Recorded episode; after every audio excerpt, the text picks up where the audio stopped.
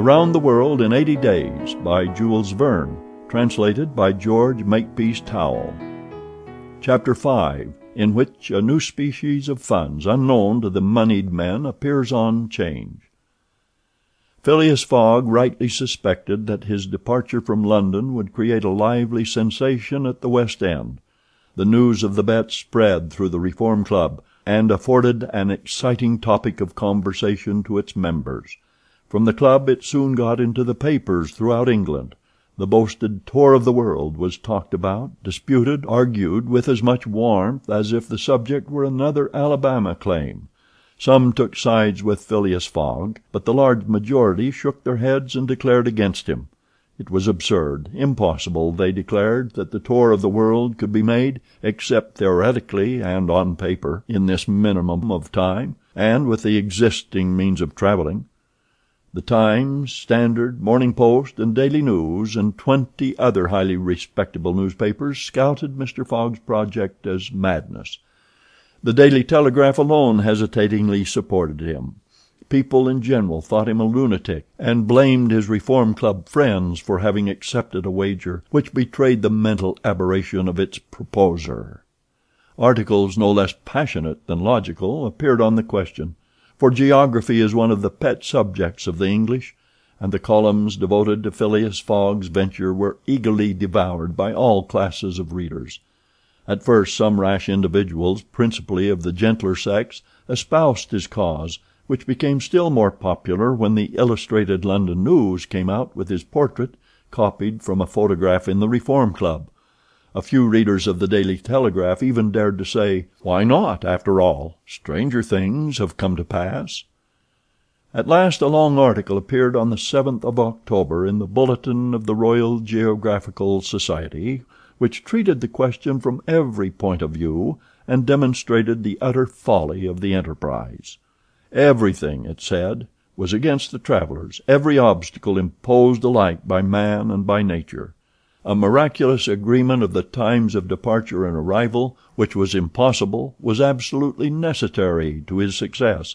He might perhaps reckon on the arrival of trains at the designated hours in Europe, where the distances were relatively moderate, but when he calculated upon crossing India in three days and the United States in seven, could he rely, beyond misgiving, upon accomplishing his task? There were accidents to machinery, the liability of trains to run off the line, collisions, bad weather, the blocking up by snow were not all these against Phileas Fogg? Would he not find himself, when traveling by steamer in winter, at the mercy of the winds and fogs? Is it uncommon for the best ocean steamers to be two or three days behind time? But a single delay would suffice to fatally break the chain of communication. Should Phileas Fogg once miss, even by an hour, a steamer, he would have to wait for the next, and that would irrevocably render his attempt vain. This article made a great deal of noise, and, being copied into all the papers, seriously depressed the advocates of the rash tourist. Everybody knows that England is the world of betting men, who are of a higher class than mere gamblers. To bet is in the English temperament. Not only the members of the Reform but the general public made heavy wagers for or against Phileas Fogg, who was set down in the betting books as if he were a race horse. Bonds were issued and made their appearance on 'Change. Phileas Fogg bonds were offered at par or at a premium, and a great business was done in them. But five days after the article in the Bulletin of the Geographical Society appeared, the demand began to subside. Phileas Fogg declined. They were offered by packages, at first of five, then of ten, until at last nobody would take less than twenty, fifty, a hundred. Lord Albemarle, an elderly paralytic gentleman, was now the only advocate of Phileas Fogg left. This noble lord, who was fastened to his chair, would have given his fortune to be able to make the tour of the world if it took ten years, and he bet five thousand pounds on Phileas Fogg. When the folly as well as the uselessness of the adventure was pointed out to him, he contented himself with replying, "If the thing is feasible, the first to do it ought to be an Englishman." The Fogg party dwindled more and more. Everybody was going against him, and the bets stood a hundred and fifty and two hundred to one; and a week after his departure, an incident occurred which deprived him of backers at any price. The Commissioner of Police was sitting in his office at nine o'clock one evening when the following telegraphic dispatch was put into his hands: Suez to London. Rowan, Commissioner of Police, Scotland Yard. I found the bank robber, Phileas Fogg. Send without delay warrant of arrest to Bombay. Fix, Detective.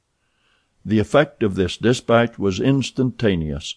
The polished gentleman disappeared to give place to the bank robber. His photograph, which was hung with those of the rest of the members of the Reform Club, was minutely examined, and it betrayed, feature by feature, the description of the robber which had been provided to the police. The mysterious habits of Phileas Fogg were recalled, his solitary ways, his sudden departure, and it seemed clear that in undertaking a tour round the world on the pretext of a wager he had had no other end in view than to elude the detectives and throw them off his track. End of chapter 5